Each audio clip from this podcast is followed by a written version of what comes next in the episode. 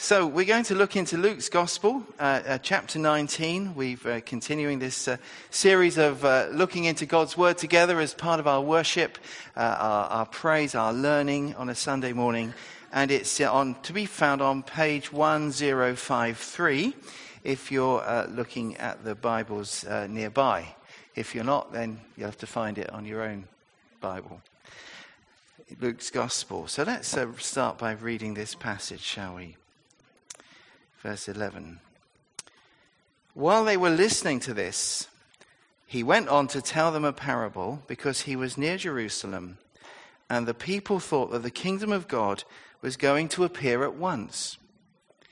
He said, A man of noble birth went to a distant country to have himself appointed king and then to return. So he called ten of his servants and gave them ten minas. That's a, a, an equivalent amount of money. The footnote tells us it was three months' wages. Put this money to work, he said, until, or actually because, I'm coming back. But his subjects hated him, and they sent a delegation after him to say, We don't want this man to be our king. He was made king, however, and returned home. Then he sent for the servants to whom he'd given the money in order to find out what they had gained with it, or actually what business they'd done. We should see it's not really about profit here. The first one came and said, Sir, your mina has earned ten more. Well done, my good servant, his master replied. Because uh, you have been trustworthy in a very small matter, take charge of ten cities. The second came and said, Sir, your mina has earned five more. And his master answered, You take charge of five cities. Then another servant came and said, Sir, here is your mina. I have kept it laid away in a piece of cloth. I was afraid of you because you're a hard man. You take out what you did not put in and reap what you did not sow. His master replied, I will judge you by your own words, you wicked servant. You knew, did you, that I'm a hard man, taking out what I did not put in and reaping what I did not sow? Well, why then didn't you put my money on deposit so that when I came back, I could have collected it with interest? Then he said to those standing by, Take his mina away from him and give it to the one who has ten minas. Sir, they said, He already has ten. He replied, I tell you that to everyone who has, more will be given. But as for the one who has nothing, even what he has will be taken away. But those enemies of mine who did not want me to be a king over them, bring them here and kill them in front of me. It's a story Jesus tells. Um, now let's uh, think about it for a minute then and uh, see what we can learn. Now, expectations are uh, interesting things, aren't they? Can be quite difficult. Has anyone, I won't ask you to share it, but uh, been disappointed because what you've expected hasn't quite turned out like that? You've had an expectation, and oh dear, it hasn't really matched. It might be about a holiday. You know, you can, um, perhaps you might be a bit like me. I'm, I'm quite optimistic. You wouldn't believe that. But, um, and uh, so I kind of always hope for the best in some ways, and then, and then it, I, I get disappointed quite easily. That's just a small thing. More important, people get expectations of jobs. They have expectations of other people. And uh, that's pretty serious if they're false. You know, we, we do marriage prep, preparation to get married with couples because of the kind of expectations that they might have of each other which, if they don't know what they are, um, you know, can be quite troublesome in, in the future kind of time. What goes wrong is that our expectations can be based on false assumptions. You know, now when I was a little boy, going back to holidays, uh, we didn't have any many holidays till I was about, oh, I don't know, uh, 11, 12. We didn't go away, that is, and and we were on the Isle of Wight, so you might think you didn't need to go anywhere on, you lived on the Isle of Wight. But when we came over to the mainland, as we used to call it, which is here, um, we went on holiday to Cornwall. I remember it. And I thought, you know, I'd heard about Cornwall. I, I don't know where it came from, but I had this idea of little coves with nobody there and lovely rocky places and, you know, all kinds of. I think it came from Enid Blyton famous five books or, or a picture I'd seen in a Ladybird book of Cornwall or something like that. And I say, well, because when I got there, well, it rained all the time for one thing. I'd never seen that. Uh, and, you know, all, all kinds of things that weren't quite right, weren't quite accurate. Now, you know, maybe we can be like that. Accuracy can be important. Now, if that's important, how much more important is it that we expect, that what we expect of Jesus and what we expect following him looks like is accurate? Think about that. Because in Luke chapter 19, we have Jesus and his disciples on their way to Jerusalem. They're getting close to Jerusalem. Luke's gospel has been all about in this second half this journey towards Jerusalem. He, he, he, keeps going in that direction. And now it's less than 20 miles away. They're in Jericho at this moment. As you see at the beginning of the passage, uh, it's, uh, they're probably still the same people who have been listening to or, and saw everything that went on with Zacchaeus, you heard about last week, and all that Jesus said about that. And, and he's carrying on talking to them because um, exciting things have been happening in Jericho. I won't ask you now, I haven't heard it online yet, but that blind man got, got healed of his blindness, didn't he? And that man called Zacchaeus came to know Jesus. The, the blind man calls out to Jesus as the son of David. He says, Son of David, have mercy on me. Jesus goes and heals his blindness. Zacchaeus, that outcast tax collector, well, it turns out that he becomes a son of Abraham. Salvation has come to this house, says Jesus. And these like salvation coming to this house. People who are outcasts, people who are beyond the pale becoming sons of Abraham. The, the king of, the, the, the son of David bringing sight to blind people. These were all like massive kind of fireworks going off in Jewish people's minds because they were expecting God's king to come. And the Old Testament promised that outcasts would become like sons of Abraham. Blind people would see. Amazing things would happen. And so you don't really blame them, do you? For thinking that, whoa, God is about to do it. It's going to happen. His kingdom is coming now. He's on his way to Jerusalem. Jerusalem, that's God's city. That's Zion. That's the city of God. If the kingdom's coming anytime, it's going to be now and here. Woohoo! You can imagine the kind of buzz that there would be in those people. Jesus tells them this story, Luke tells us, because of that. Because they're missing something. They're getting the wrong expectations. Wrong expectations of what the kingdom is all about, what, what knowing Jesus in your life, what being in Jesus kind of family, group, I was going to say, gang, team, whatever you want to call it, part of Jesus' community is all about. They're getting all these kind of ideas, and Jesus is saying they're going, uh, to, they're missing something. And they also haven't quite got the, the right idea about what's going on or what's going to happen at Jerusalem. And this story is going to help us and help them to get hold of just what to expect. What to expect then of the kingdom? What do we expect of what God is going to do through Jesus or is doing through Jesus? And what to expect of the king? What do we expect of the kingdom? What do we expect of the king? Here's the first thing. Let's think about, uh, from this story then, about what to expect about the kingdom of God. Now, these stories that Jesus told, we call them parables. There, somebody said they're like, it's like looking at a house with loads of windows and doors in them. You know, you kind of get all kinds of views on things. Jesus teaches kind of theology through stories. It's amazing. He does it through narrative, through you know, straight, plain statements as well. But the great thing about the stories, it's like being in a house, being like here, and being able to kind of see kind of bits outside of it or ways in. And, and, and this is how this story is going to be working. It's going to be all kinds of little glimpses of key bits of truth. Well, let's see what it's going to uh, say, say then. Because the other thing about it is that it leaves us with questions. These stories, you may have noticed if, if we've been going through Luke's gospel, you come out of these stories, you come away with more questions actually than you started with. You keep thinking about them. And I hope, like today, like the other stories we've looked, looked at, will leave you, certainly it's been leaving me thinking all week about this. It's, it's, it's a fascinating little story. And it leaves us kind of wanting more from Jesus, thinking, well, yeah, how's that going to work out then? And so on. So here's the first thing what to expect of the kingdom of God. First of all, about the way it works, the time scale. You see, these people that Luke tells us were thinking that the kingdom was going to come at once. It was all going to happen right away. And Jesus tells them this story about a nobleman who becomes king by going away first to a far off country. So, kind of in the story, that's a long way. That's quite a bit of time involved here and then comes back to get the job, or he gets the job as king, and then it's a while till he comes back again, and everyone knows that he is king.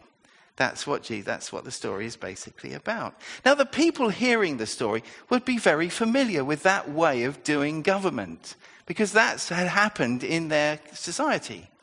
So, when uh, King Herod became king in 40 BC, he had to go off to uh, Caesar in Rome and present himself in Rome to get permission to go back to uh, uh, Israel, Palestine, and be the ruler there.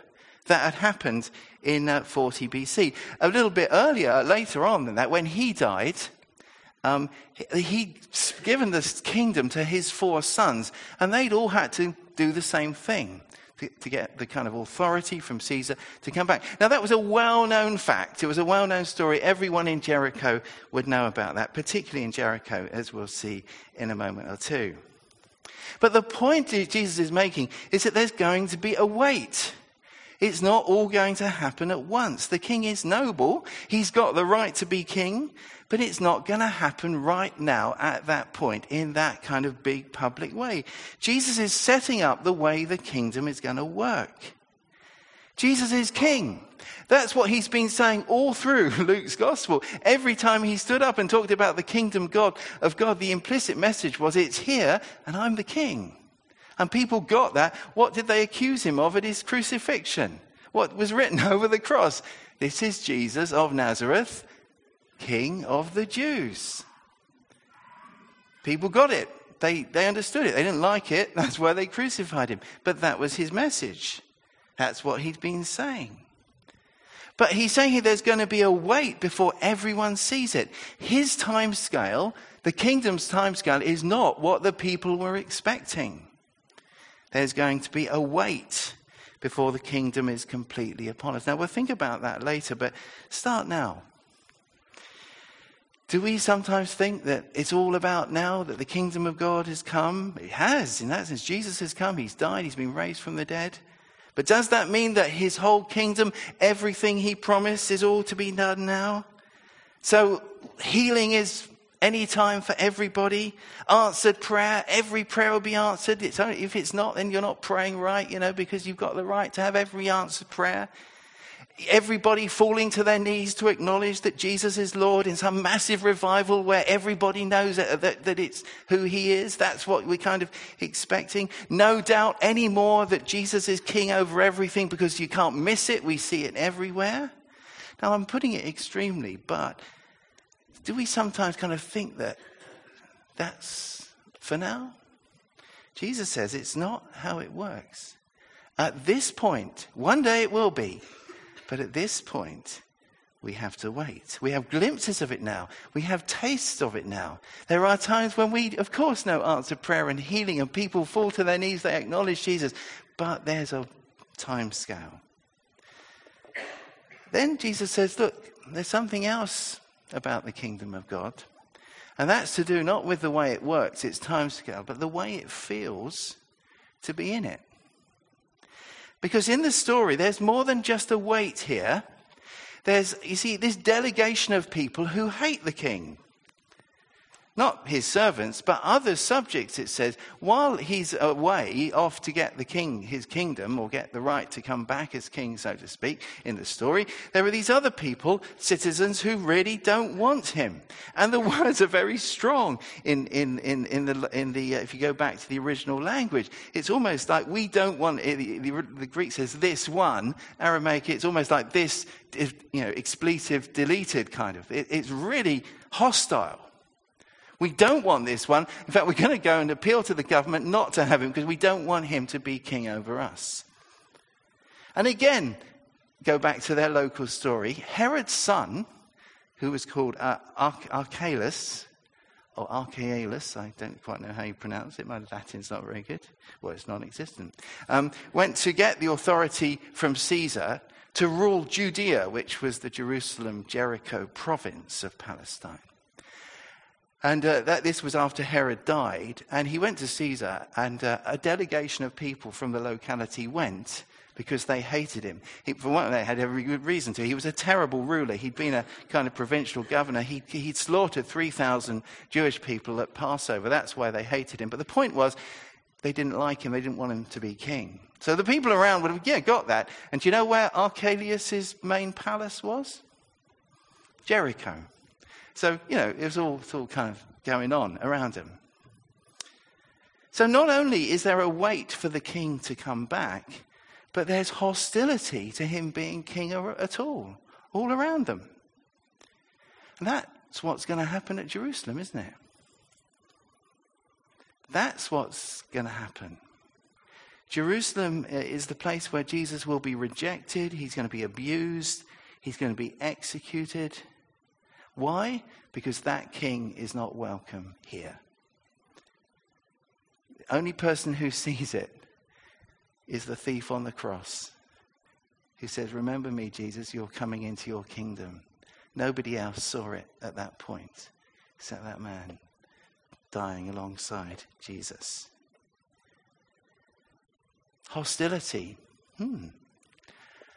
But more than that, what about being part of this kingdom? Well, there's loyalty that's expected because before he goes on the long journey, even as the delegation are getting kind of ready to go and oppose him, he tells his servants, look, to have some money, he gives them some money, uh, all, all, 10 of them. We only hear about three, but they all get the same amount.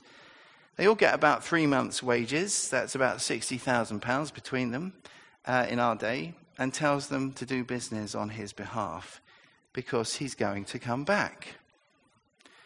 Now, think about that for a minute. Get into the story, okay? Imagine you're one of these people.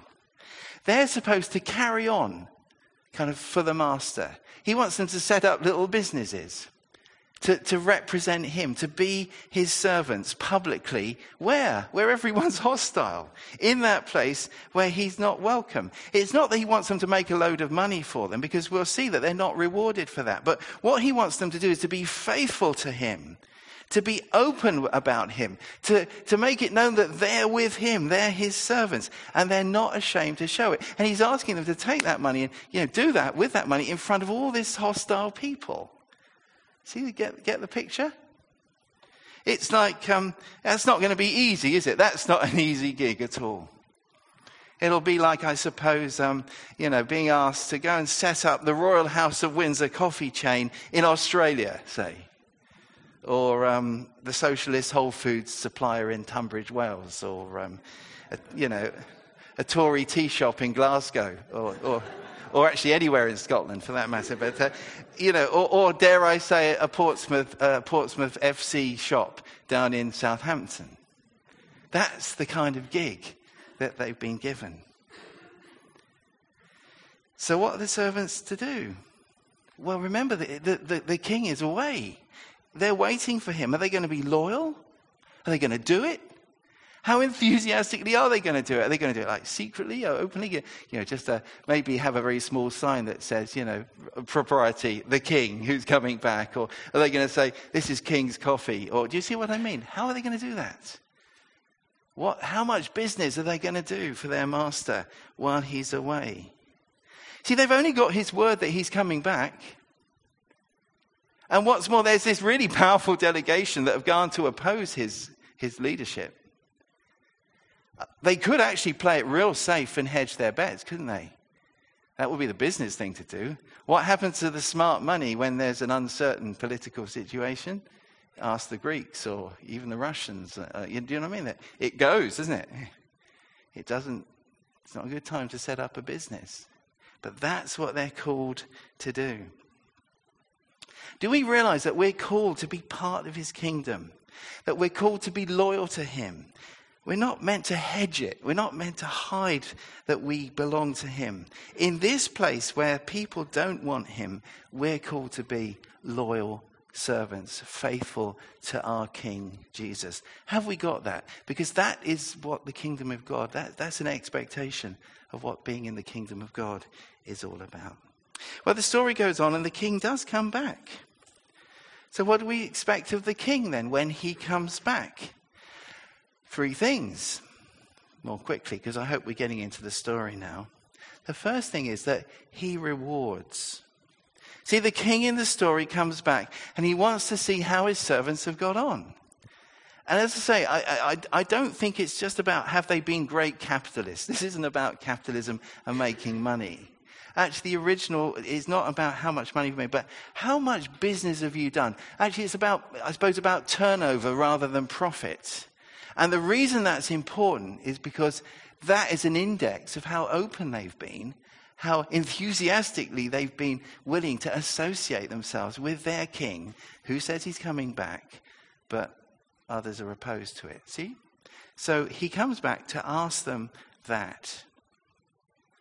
And he rewards them. Amazing. Well done, he says to them. You've been faithful. The NIV says trustworthy. The old version, faithful, is better, really, because uh, the original word can mean two things. It can mean that you, you've believed me, you've had faith and you've believed me, and, and also you've acted faithfully. In a way, the two things are connected. But the point is, they get rewarded. They get rewarded by sharing in the kingdom that he's setting up. And what, the way they get involved, the way they're rewarded, they hear him say, Well done. You you've done a great job. Well done, servant. But they serve him in the future in a way that is kind of linked to how they served him while he was away. What happens in the future is kind of continuous with how they've lived for him at, before he returned. So he rewards. The second thing he does is he reveals. You see, because not all the servants come back with this report, don't they? There's this one of them who comes in and gives the king his money back. And he says, I, I, Here's your money back. He said, I just wrapped it in a napkin. Now, again, everyone in the, everyone listening would have thought, what a stupid servant. Everyone knows that if you want to keep something safe, you need to bury it in the ground because that's what you know. That's what. You, that's why it's always in the Gospels like that. That's why the man in that story of digging the field came across treasure because it was somebody's deposit had been kind of hidden in the field. So he wasn't even very good at really, you know, protecting his servant's money. He hadn't, you know, he just put it in a cloth and kept it somewhere. I don't know, on a shelf, under the bed, wherever. Who knows?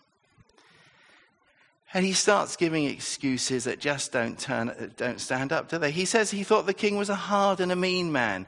But the thing is, he said, I was afraid. Now, that's an interesting word, isn't it? Fear had distorted his thinking. And, and the king quickly reveals that this is really an excuse, isn't it? He says he's lying. Look, you, this doesn't stand up. He says, look, if you were, th- if, yeah, if I was really like that, and he quotes the man's words back to him, he said, well, why didn't you put it in the bank? Well, they didn't have banks, but give it to somebody who would give you some interest for it. And then, then you know, what you're saying doesn't stand up, he says. There's a bigger problem here for this servant. What's being revealed? The servant's fear, his wrong beliefs about the king. Could be that the servant had basically thought, well, I'll, you know, I'll just hedge it. You know, I'm not going to be too bothered about this. I'll keep my head down. I'll go for an easy life. You know, I'll, I'll be a kind of, no, I'll be a notional servant of the king, but, you know, if, if he isn't king and doesn't come back, well, I won't lose anything. And meantime, no one will beat me up for being the king's servant. That's the kind of attitude that this servant has gone for. And he's warned, he's uh, in real danger. But the parable ends there. And this is important. Like some of the other stories we've had, think about where they end. Will this king, will this servant learn his lesson? He's lost his original deposit, so to speak, but it's left open. Maybe he'll come back again. Maybe he'll take the warning on board. He certainly learned something. He certainly learned that if you don't lose it, use it, rather, you'll lose it, which is a useful thing to remind, remember, which is what Jesus says. That's very true in spiritual life. God's given you a task or a, a gift or a, an opportunity or put something on your heart. Do it. Don't just, you know, oh, I don't know about that, because you kind of end up losing it if you don't use it. What to expect? The king also reigns. Because his story ends with the king giving out uh, a warning, not just to the servants who are listening, these three servants. The third one's got this lesson, got to get hold of this lesson. Look, you can't be neutral. You're either going to be for me, says the king, or you may as well not have the minas at all. You may, you may as well not have any part of what I'm doing. And I think that servant in the story is kind of left to think about that. We don't know what he'll do. A bit like the prodigal son. Did the older son go back in afterwards? We don't know. Jesus kind of leaves it there.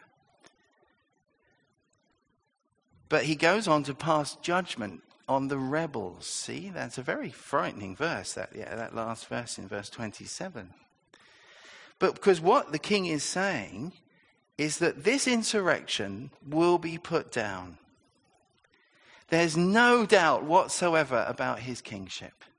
He will come back and he will see, be seen to be king. And if people insist upon, as it says here, being his enemies, then they will have no place in his kingdom.